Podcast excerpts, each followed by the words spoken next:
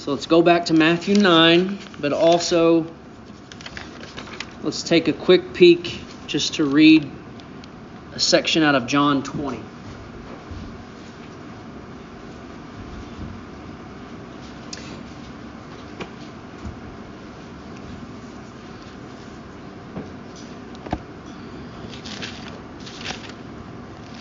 We will look at verse 30 and 31.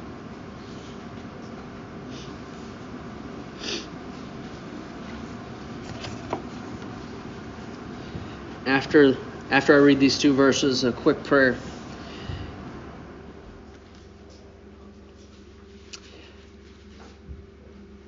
Now, Jesus did many other signs in the presence of the disciples, which are not written in this book.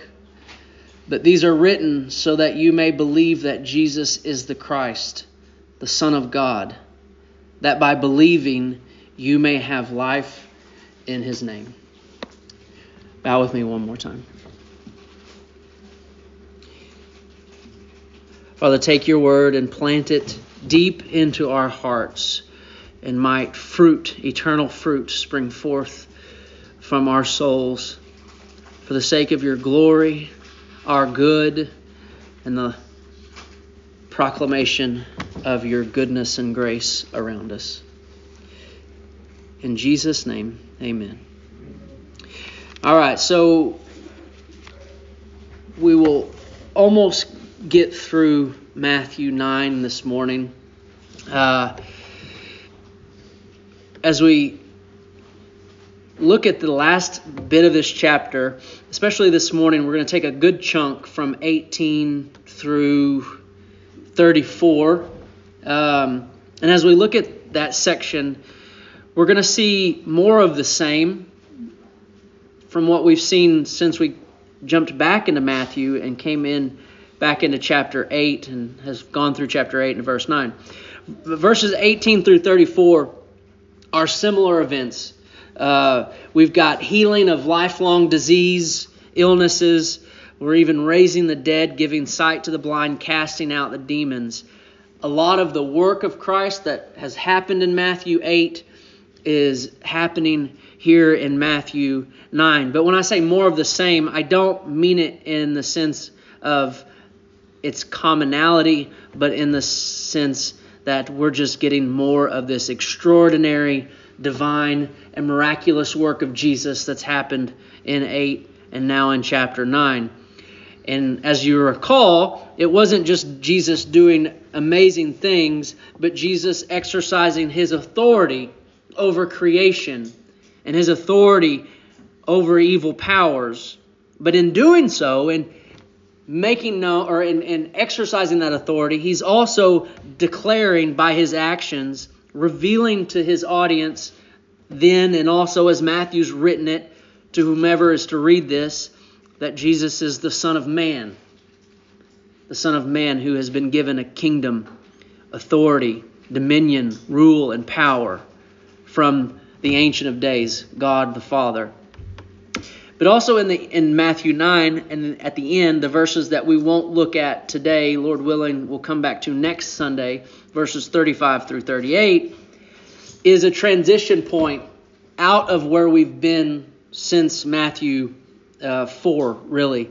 There's five major, this is just kind of laying a, a map for you as we go through Matthew here. There's five major discourses or teachings or sections in Matthew. Um, we've been in the first, like I said, when we hit the end of Matthew 4 and started the Sermon on the Mount, all the way up into this point, we have been studying this first major section. But there's also a little bit of interesting fact that while Matthew set, writes his gospel in five different sections, five different big teachings of Jesus, um, it's possible that he's doing it for the sake of his Jewish audience. Because all throughout the beginning, of the Gospel of Matthew, Jesus, I mean, Matthew's been making hints that Jesus is a greater Moses. Okay, we've seen um, we've seen Jesus escape death as a baby. Uh, we've seen Jesus control the seas. We've seen Jesus speak law from a mountain, all reflecting uh, acts of Moses. Um, and then the way that he might Matthew might be showing us that Jesus is a greater Moses is by divi- dividing up his gospel into five sections. And how would that be reflecting Moses? The five first books of the Bible, the Torah, written by Moses, the five great teachings of Israel. And so I just want you to see that. And we're going to really, next week, we're going to really use that transition in 35, 36, 37, and 38 to help us transition as well. But this week, um, our goal today is to walk through 18 through 34, um, observing more of the same, the extraordinary works of Jesus, but not necessarily focused on the works or what's happening, but seeing the connection between faith and the works of Jesus. Okay, so faith is a big theme that comes out in these sections. And so today, the title of this sermon is A Lesson in Faith. Because what I, I want to lay this out before we go any further. If you flip on the TV and watch a Christian station with three letter words, pick whichever one, you're going to see bad lessons in faith more than likely. And I want to explain that as we go through this, and, and you'll understand it. Um, but also looking forward, I want you to also understand what we're going to be going next week as we hit 35, 37, 36, 37, 38 is we're going to see the negative effects of poor leaders spiritually, uh, also politically in the homes as well, but we're going to also see the compassion of Jesus, which is also going to be in today as well. So let's let's walk through this this text, beginning in verse 18. Remember, faith being the main theme that we're going to focus on today. Verse 18 While he was saying these things to them, behold, a ruler came in and knelt before him, saying, My daughter has just died, but come and lay your hands on her, and she will live. And Jesus rose and followed him with his disciples. Now, here's our first taste of Jesus reacting to faith. And how do we know that this ruler is acting in faith? Well, it's it's it's it's all over his words. It's all over in what he said to Jesus. Look what he said to Jesus. My daughter has just died. All right, he is in great need. But then he says, I've but then he goes he goes to Jesus and says, "But come and lay your hand on her." So he acknowledges Jesus has the answer or maybe more correctly, is the answer to his situation, his problem, the death of his daughter. But then he says not only the problem, that Jesus is the solution, but he gives what Jesus' outcome would be. She will live. He's making a statement of faith. He is declaring faith. Now, the first point I want us to make about Christian faith, biblical faith, and this I'm, I'm getting very nuanced here. I make I, you have to really pay attention to see the, the the degrees of difference here because you could approach faith this way and be biblically correct, or you could change it just a bit and not be biblically correct in your faith. So the first thing I want us to understand about Christian faith is it's faith in Christ, not the outcome. Faith in Christ, not the outcome. The, the outcome is secondary. Okay. Faith doesn't say, My daughter's dead, I have faith and she will live. Faith says, If she will live, it's because of Jesus. Okay? What American Christians have a tendency to say based off a wrong teaching of what biblical faith is, is we might say this I have faith that Jesus will take care of my pain or my problem. He will heal me, He will deliver me.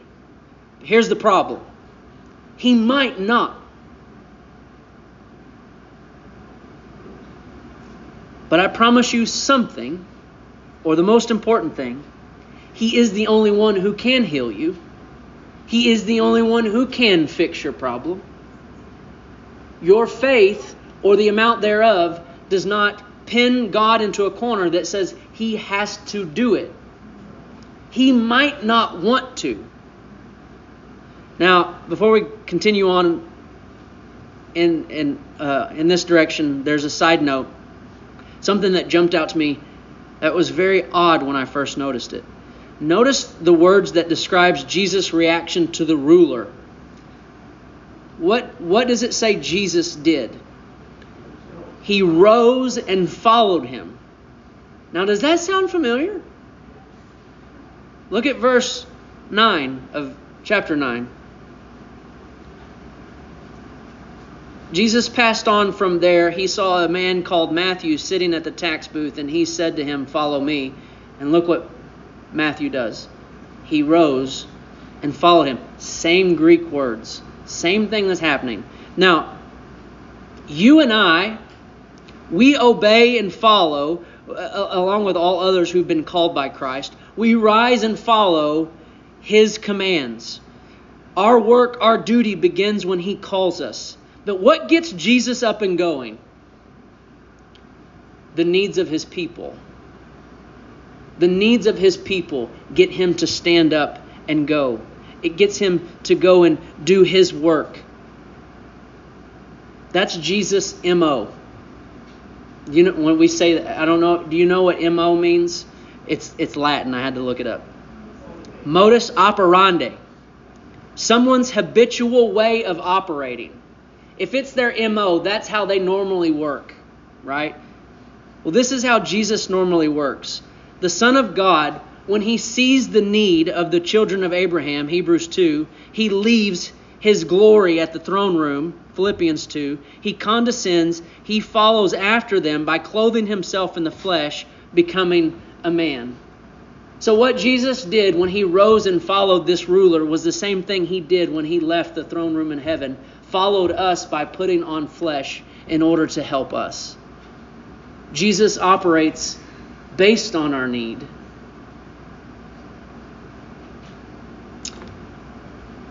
And this is what we get to next week when we see the word compassion. Jesus rises and follows this ruler because of his compassion. The Son of God is being moved to work because of his love for the weary, the broken, and the lost. Now look at 20. And behold, a woman who had suffered from a discharge of blood for 12 years came and came up behind him and touched the fringe of his garment. For she said to herself, If I only touch his garment, I will be made well. Jesus turned and seeing her, he said, Take heart, daughter. Your faith has made you well. And instantly the woman was made well. Now, many is going to take this section. Let's stop there for a second. Many will take a section like this and say, okay, if you have enough faith, God will do anything. If you just, all you have to do is just believe enough be strong enough in your faith, and God will do it.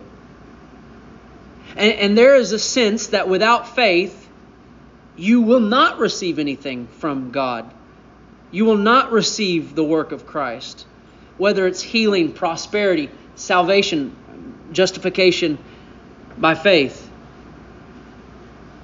But the power is not in the strength of your faith or the amount of your faith. Because we have to remember two things when we, when we think about biblical faith. Faith makes two declarations. Number one, this is the first, first declaration that biblical faith makes. With me, fill in the blank, is impossible. True declaration of faith says, if it's up to me, it's impossible. The second but with God, everything, anything, all things are possible.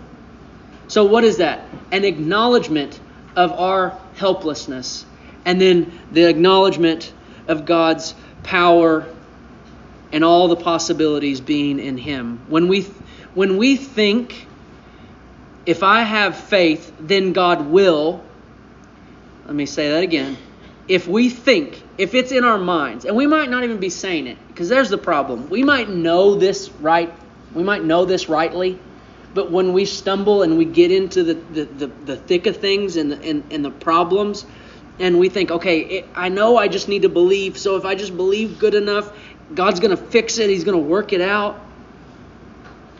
But when you have that mindset, you take the you you're you're ultimately taking power away from God and putting it into your own hands. Right? If, if I could just if I could just be strong in my faith. No, the the point is is that or the ironic statement is is that those who are living by faith are acknowledging their weakness. And so to actually live by faith is to live in acknowledgement that you're weak, not strong. when you put the power in your hands and not in the Lord's, Jesus doesn't rise up and do anything. He remains in his seat because he knows that you're operating not in true not in true religion but really in superstition. When you say if I just believe enough, God will do something. Look at verse 23.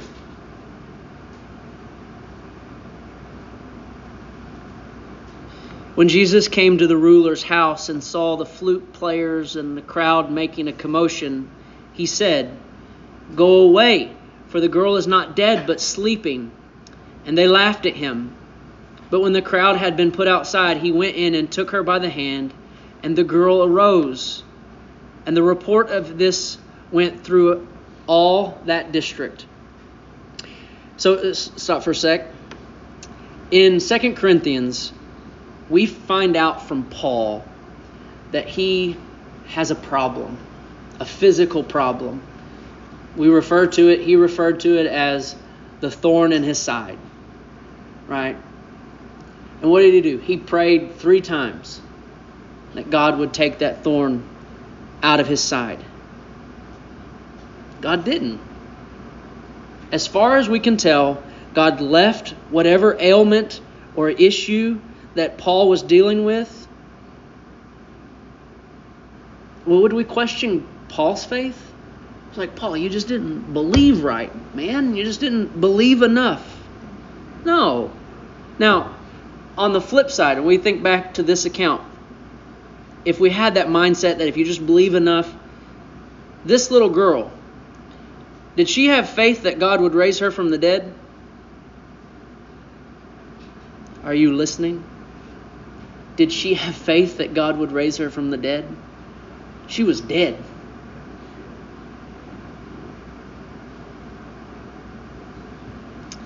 God had a reason to not heal Paul, and God had a reason to raise this girl from the dead. He had a reason to say no to Paul, and a reason to say yes to this ruler. To Paul, he says, Oh, let me back up. When we have the mindset that our faith should make God do something, we bring God down and elevate ourselves we say, My comfort, my healing, finding the solution to my problem is more important than your eternal ordained purpose. God had a reason to leave that thorn in Paul's side, and perhaps he has a reason not to remove any pain from your body this morning. To Paul, he taught him about the power of God. The power of God that was made perfect in his weakness, Paul's weakness. Why? That he would boast all the more in his weakness so that the power of Christ would rest upon him. So Paul became more powerful as he acknowledged more his weakness and the power of God. All while battling the pain.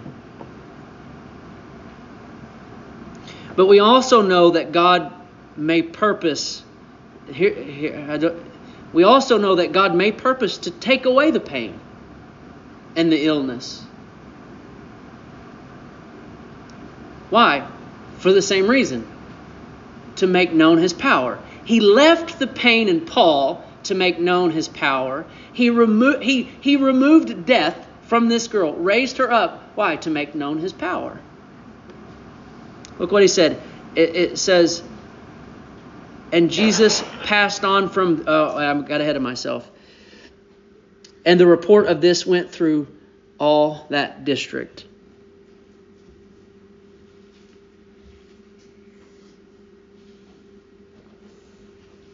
We ask for God to heal. If we, if we ask God to heal, to solve the problem, because God can. We ask because He can.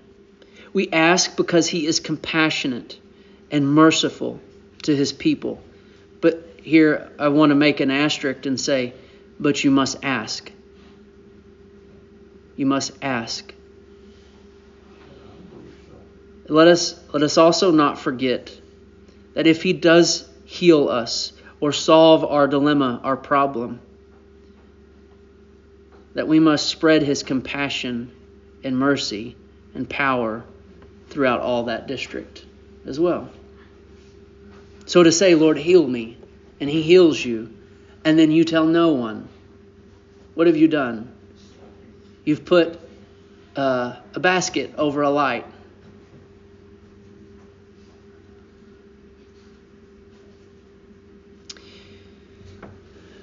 Verse 27 as Jesus passed on from there, two blind men followed him, crying aloud, Have mercy on us, son of David. Okay, these men may have been blind, but they weren't ignorant. When they cry, Son of David, what do we know that they know? We know this that we know that they know that Jesus is an eternal king because that is who the son of David is.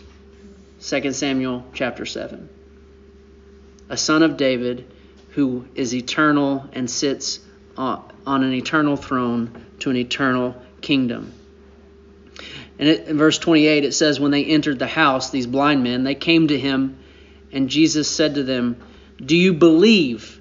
Now let, let's understand that the words faith and believe Believe is the verb aspect of faith, which is a noun. Do you believe that I am able to do this? They said to him, Yes, Lord. So again, what can we notice? We notice faith is primarily directed towards the person of Christ and secondarily towards the act or the outcome. So faith looks at Christ first and then also the outcome. Who's what their faith isn't in that they have sight, their faith is in Christ who will give them sight. Verse 29 Then he touched their eyes, saying, According to your faith, be it done to you. And their eyes were opened, and Jesus sternly warned them, See that no one knows about it.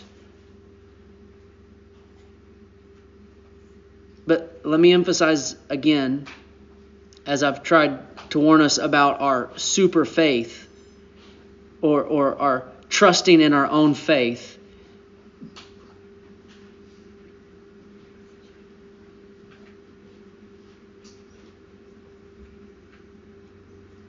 Let me, let me say this this way. Even though I'm warning about being super faithful for the sake of getting something or being healed. You cannot run into the other side of the ditch and say, I don't need faith, God will just heal me.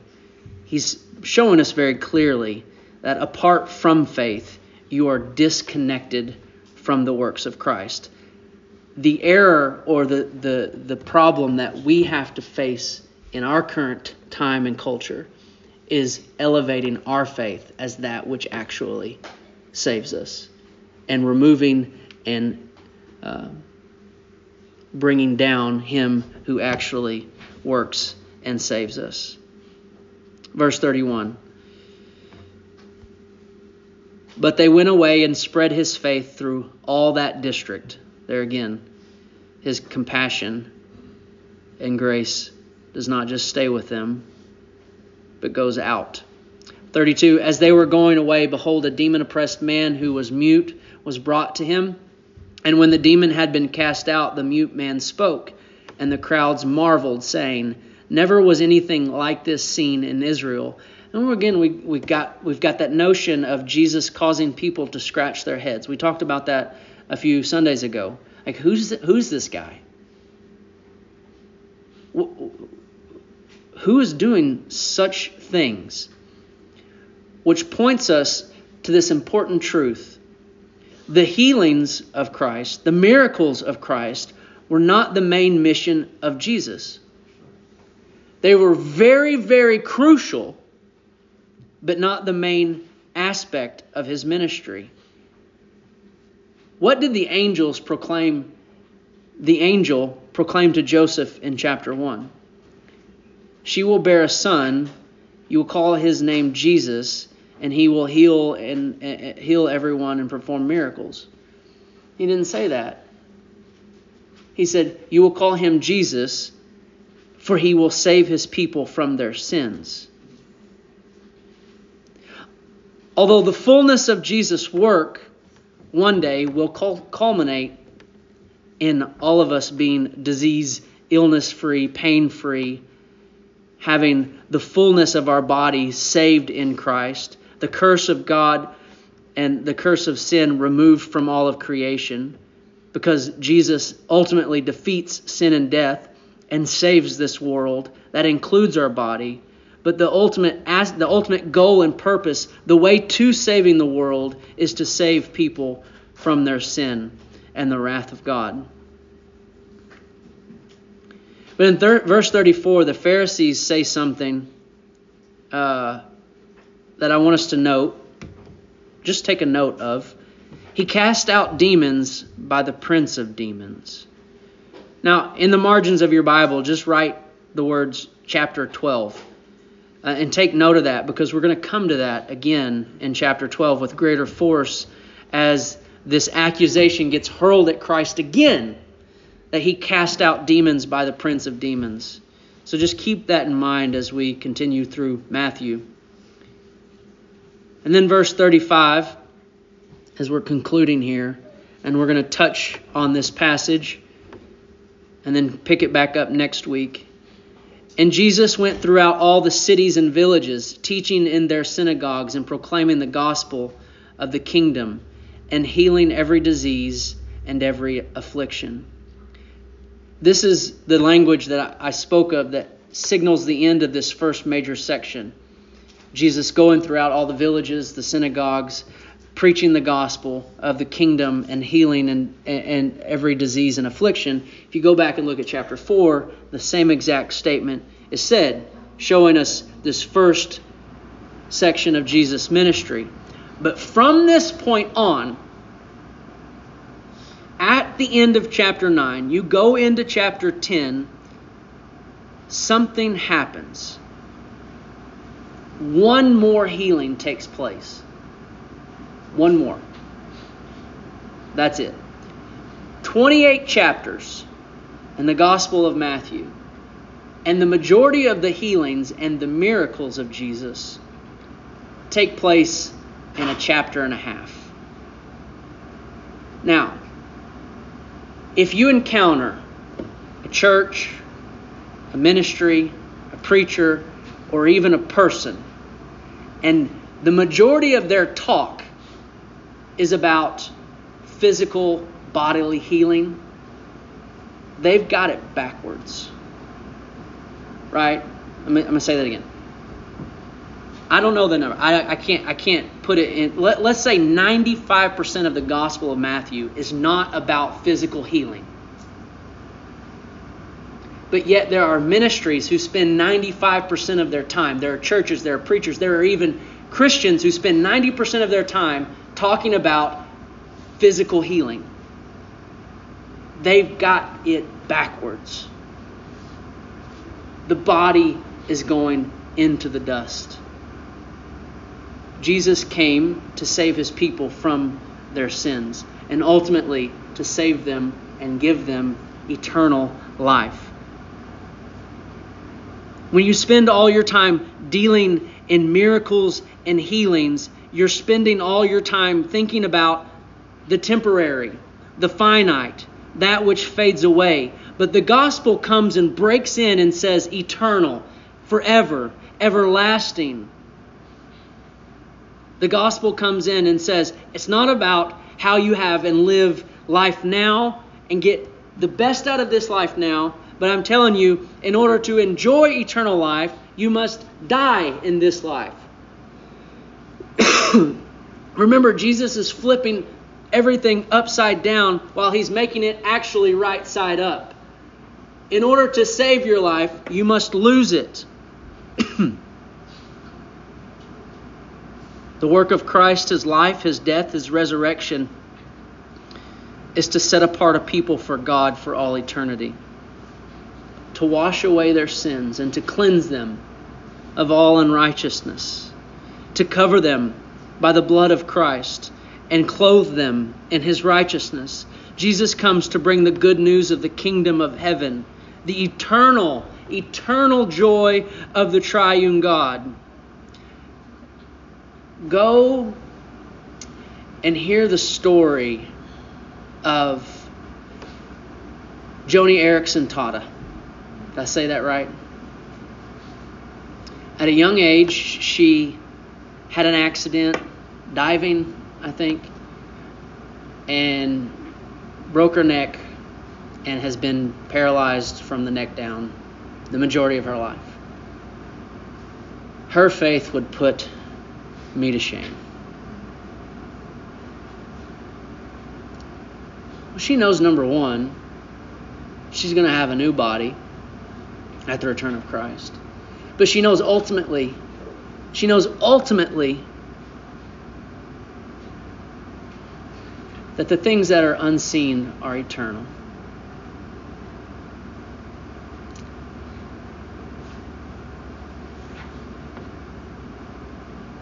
Christ comes to bring the good news of an eternal kingdom. And he commands as he goes from town to town preaching that all of his hearers repent of their sin and believe in this gospel and to follow him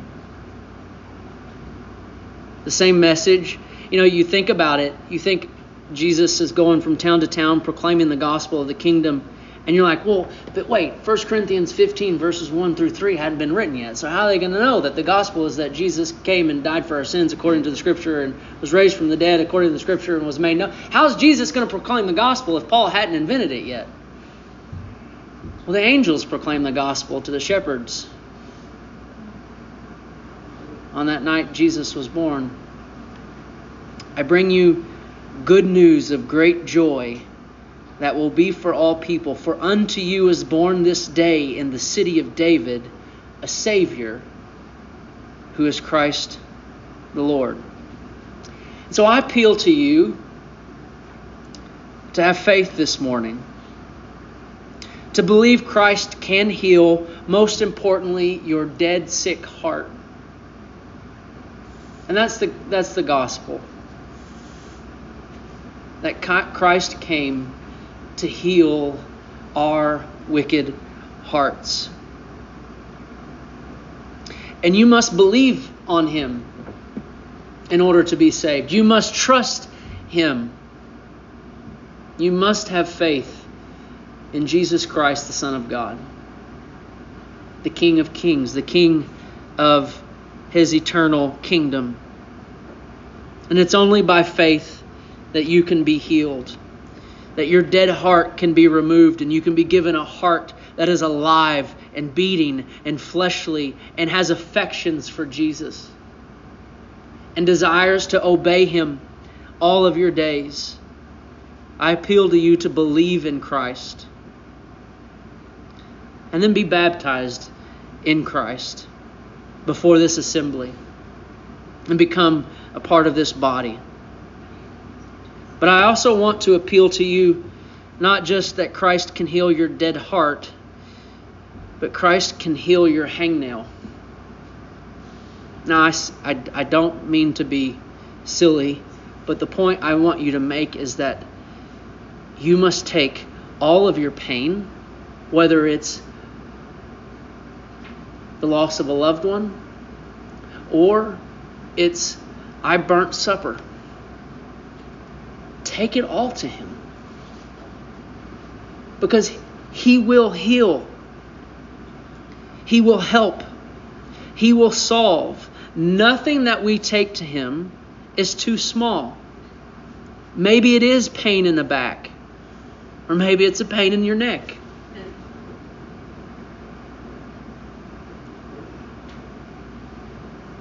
He has all authority in heaven and on earth. And so every problem, Everything we deal with, He has authority over. If you try to take care of it, if you try to hang on to it, or you just say, if I believe, give it to Him. Give Him your heart, give Him your hangnail.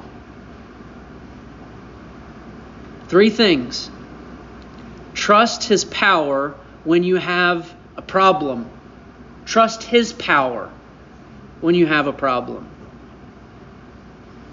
Well, if he doesn't fix it, trust his will when he doesn't fix it. If he doesn't fix it, it's not because you didn't have enough power or he didn't have enough power. It's because in his good divine will, he decided that it was the, the best thing for you that you held on to that problem. But you held on to it not in anxiety, but you gave it to him in faith. Trust his power, trust his will, and then trust his word to help you re- to respond correctly to however he responds to you. If he leaves that thorn in your flesh, if you do not turn to his word, you will grow bitter. You will grow resentful to the people around you, to most importantly, God. Trust His power to handle your problems. Trust His will no matter how He answers it. Trust His word to help you to respond to how He answers it. If He solves your problem, heals your pain, rejoice in the Lord. Tell us tonight at our prayer meeting. And let's be thankful together. And then go and tell the world what Christ has done for you whether it is the new heart or the pain gone away from the hangnail. I want you to hear this. The purpose of faith is not to bring things to you or to fix you, but to bring you to God. I've been crucified with Christ. It is no longer I who lives, but Christ who lives in me. And the life I now live in the flesh, I live by faith in the Son of God who loved me and gave himself for me. This is the greatest gift of all. Trust in his power, trust in his will, and trust in his word. Let's pray. Father, your, your word is perfect and true, and all things in it and your divine purpose has been given to us just how you desired. And so help us to hear it and interpret it by your Spirit, that we might not lean on a false teaching of faith, that we might not trust in our own power, our own will, but that we would depend on you. God, I ask for those who do not give their problems and pain to you, that you would convict them heavily this morning. Perhaps increase the pain. Perhaps take it away so that they would know of your power and that they might lean more on you. For those who are, God, uncertain about why you have not done something yet or why you've kept pain or a problem within their lives, that they would be convicted that you do all things well and that your main concern for them is not the pain but your but their conformity to Christ, their holiness. And Lord, for whoever might be in confusion of how you have responded to their prayer, bring them to your truth and sanctify them in it and help them to turn from unbelief for self exaltation and humble them in your word. For that is the only way that we can all be made more like Christ. Correct any of our misconceived notions of what it is to believe.